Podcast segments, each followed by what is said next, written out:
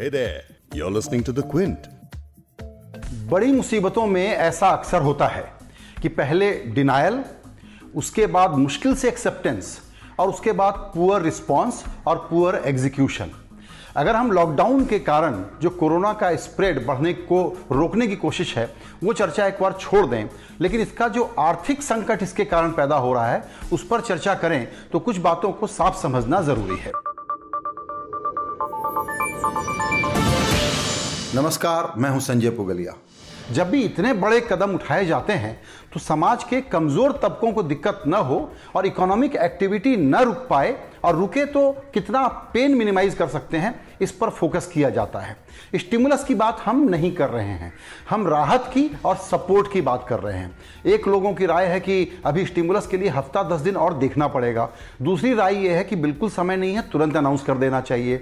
उसकी वजह यह है कि पहले ही इकोनॉमी आपकी डूबी हुई है और यहाँ से सारा कारोबार रुक चुका है। आपने देखा कि जनता कर्फ्यू के बाद जब अलग अलग राज्य लॉकडाउन करने लग गए, ट्रेनें बंद करने लग गए तो पैनिक हुआ और लोगों का एक्सोडस भी हुआ।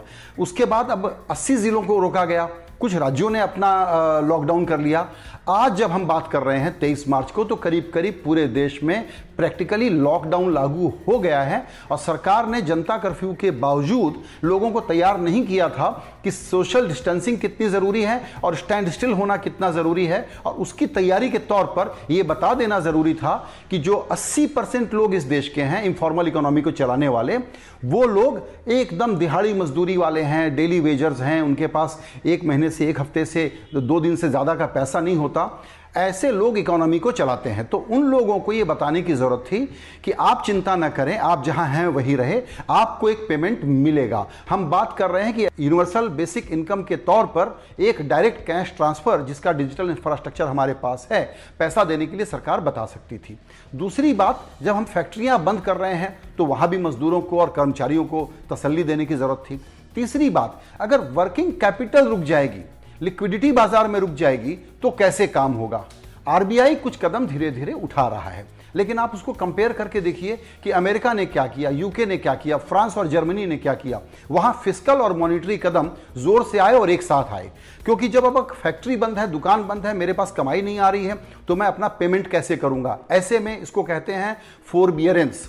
आप ये कर सकते थे कि पेमेंट का जो डिले है उसका डिफरमेंट के लिए जो तारीख आज की होती है, इकतीस मार्च की होती है, फिलहाल आप इसको एक तीस अप्रैल मान लीजिए। कहने का मतलब ये है कि रेंट नहीं आ पा रहा है, ईएमआई नहीं आ पा रही है, एक महीने का विलंब है, उसको मैनेज करिए। आपको वर्किंग कैपिटल की ज़रूरत है, बैंक आपको पैसे सप्लाई करेगा। आरबीआई कहता है कि हम अगली बार बात करेंगे, जब छह अप्रैल को रेट कट की बात होगी तब हम देखेंगे कि रेट कट कितना करना है, कैसे करना है, लेकिन एमपीसी की मीटिंग के बाद तय होगा। अब लोग कह रहे हैं कि पहले कर दीजिए, इसमें देर मत करिए और पचास बेसिस पॉइंट नहीं, कम से कम दो परसेंट का रेट कट करिए।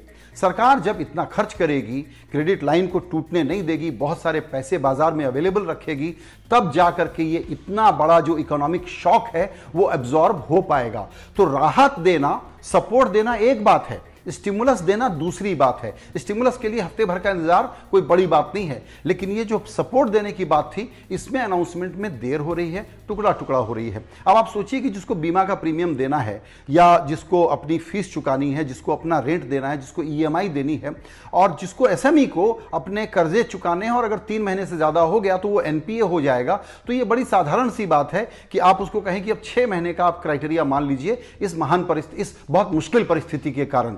ये वॉर लाइक इमरजेंसी है और वॉर लाइक इमरजेंसी में इकोनॉमी के फिस्कल डिसिप्लिन के साधारण सिद्धांत नहीं चलते। यहां आपको फिस्कल डेफिसिट की चिंता करने की जरूरत नहीं है। आपको यहां पर एक बहुत बड़ा पैकेज अगर लेके आना है तो सबसे पहले आप गरीबों के हाथ में पैसा दे दीजिए ताकि वो पैनिक ना करें। उस पैनिक में ही तो ये छुपा है कि वरना और स्प्रेड बढ़ जाएगा, जिसको आप रोकने की कोशिश कर रहे हैं। इसके अलावा बाकी कदम उठाने में आप कुछ वक्त ले सकते हैं, उसमें कोई बहुत दिक्कत नहीं है। रहा सवाल कि इकोनॉमी हमारी जो पहले से नीचे जा रही थी, उसमें आप ये अंदाज़ लगा लें कि अगर एक महीना डिसरप्शन ऐसा रहता है तो डेढ़ लाख करोड़ रुपए की रफ्तार जीडीपी की और कम हो जाती है। ऐसे ही में आपको बड़े कदम क्राइसिस में उठाने की जरूरत पड़ती है कि इकोनॉमी को और सपोर्ट देने के लिए हम क्या करें, तेजी से फैसलों की जरूरत पड़ती है। प्राइवेट सेक्टर खाली बैठा हुआ है, कैपेसिटी उसकी खाली बैठी हुई है, और ऐसे में देश में हर आदमी के मन में है कि इस क्राइसिस से जूझने के लिए हमको क्या करना है। अल्कोहल बनाने वाली फैक्ट्री कह रही है कि हम सैनिटाइजर बना देंगे, पीवीसी बनाने वाला कारखाना कह रहा है कि हम आपके लिए प्रोटेक्टिव गियर बना देंगे। आप प्राइवेट सेक्टर को कैसे इन्वॉल्व कर रहे हैं? अब प्राइवेट सेक्टर से सीएसआर का पैसा ले लेंगे, कुछ और कर लेंगे, उनको कह देंगे कुछ चंदे से बेड और खड़े कर दो, उससे काम नहीं होने वाला।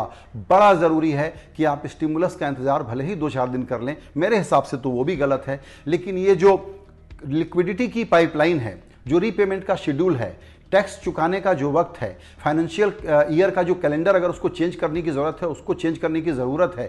एनपीए ना हो जाए उसके लिए कर्ज़ों की चुकाने की तारीख बढ़ा देने की ज़रूरत है, या अगर आपका लोन आप नहीं रीपे कर पा रहे, मान लीजिए तीन महीने का आप कर दें और ये कहें कि ठीक है इसको हम आपके प्रिंसिपल में जोड़ देंगे, आप ब्याज मत पे करिए, ब्याज आपके प्रिंसिपल में जोड़ देंगे। बहुत सारे तरीके हैं, इन तरीकों के लिए बहुत लंबी चर्चा, ब्रेन स्टॉर्म वगैरह की ज़रूरत नहीं है।